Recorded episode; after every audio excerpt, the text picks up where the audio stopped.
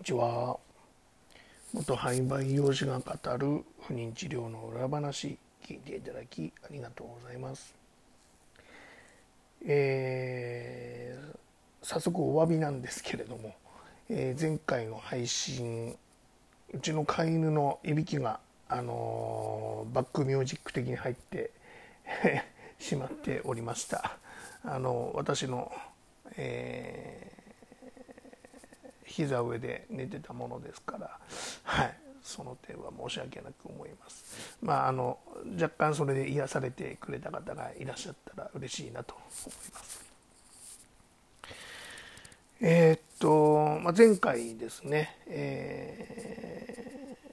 ー、まあ、不妊が疑われる不妊かなと思ったらできるだけ早く病院に行った方がいい絶対的な理由があるというふうなお話、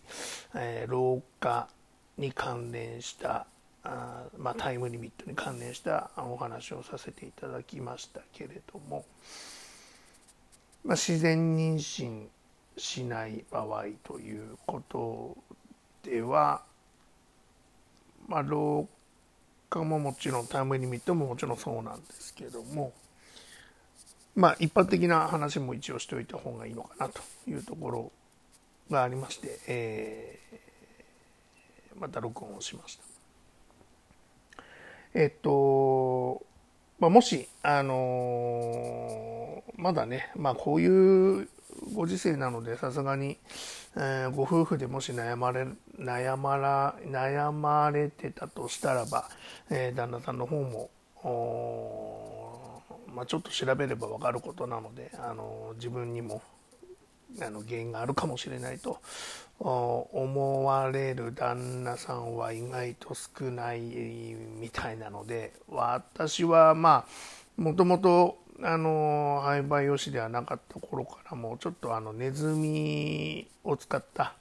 えー、研究で、えー、体外受精とか顕微授精とか、あのー、やってたものですから、あのまあ、一般の旦那さんよりはだいぶ理解があるというか、まあ、むしろあの妻よりも、うん、こちらの方がもともと知識があったくらいだったのであれなんですけども。まああの一般的にはやっぱりあのそんなにこうなんていうんですかねその不妊不妊かなというふうに気に出されるのは奥様の方なのかなと思われるのでもしよければあの文章を読むのとか調べるの面倒くさいっていうふうに言ってる人が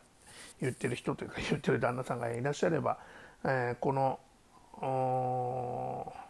配信を聞いていただけるだけで、まあ、ある程度理解できるっていうふうに思ってくだされば思ってくださるようなものになれば、えー、ありがたい嬉しいなというふうに思いますので、まあ、そういうことも絡めてお話ししたいなと思います。まあ、あの当然のことながら不妊というのはあの女性側の原因だけでなく男性側の原因である可能性ももちろん当然のことながら50-50の割合割合で、えー、あるというふうに言われてます。で自然妊娠しないっていうことに関して言うとすごく簡単に言うと3つの原因があるかなと思います。えー、一つは排卵障害まあ、つまりその毎月月経あの生理が来て本来だったら排卵されてるはずなのに、えー、排卵されてる時期に排卵が確認できない。排卵がされないと当然のことながら、あの受精をする場所である卵管に卵が降りてこないので、えー、受精できず当然妊娠しないということになります。もう一つはその欄干が狭まってるあるいは完全に閉じてる可能性があるということですね。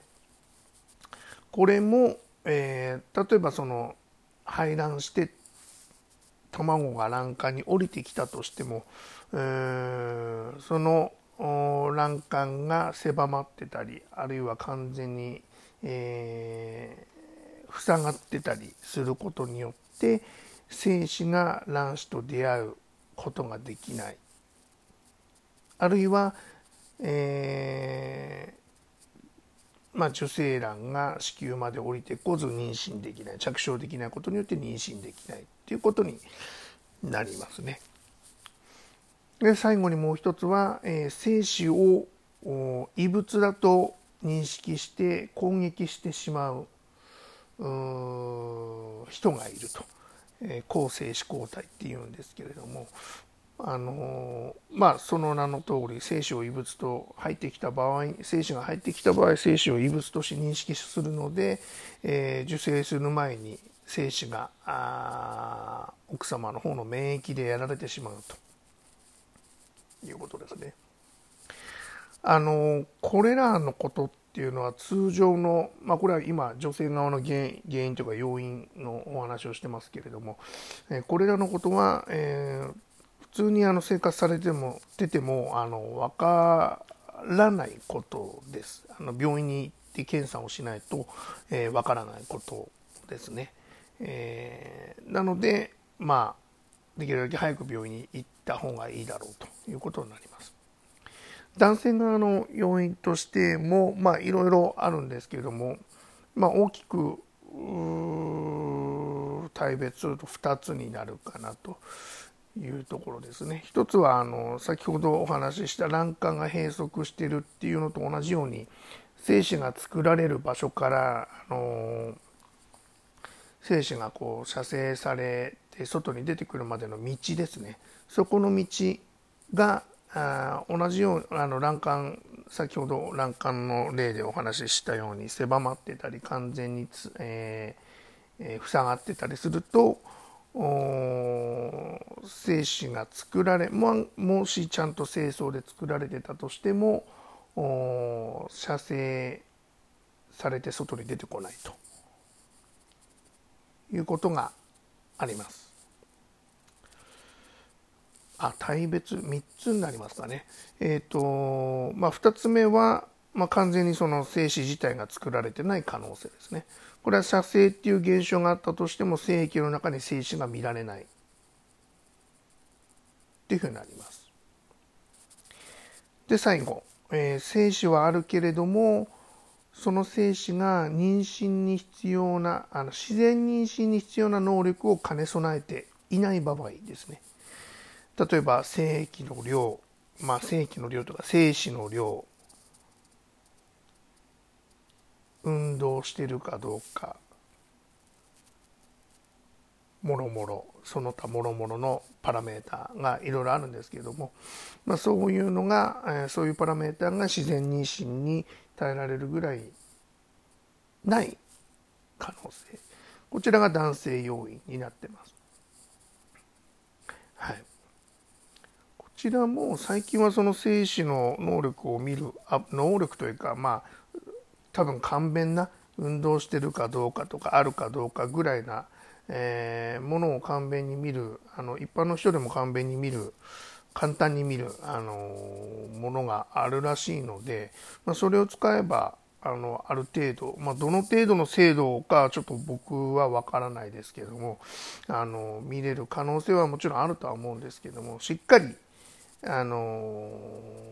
プロの目でといいますか。あの判断基準があるので WHO が出している判断基準があるのでその判断基準にのっとって、えー、正常かどうか、えー、自然妊娠の可能性自然妊娠できる能力があるのかどうかっていうのはまあ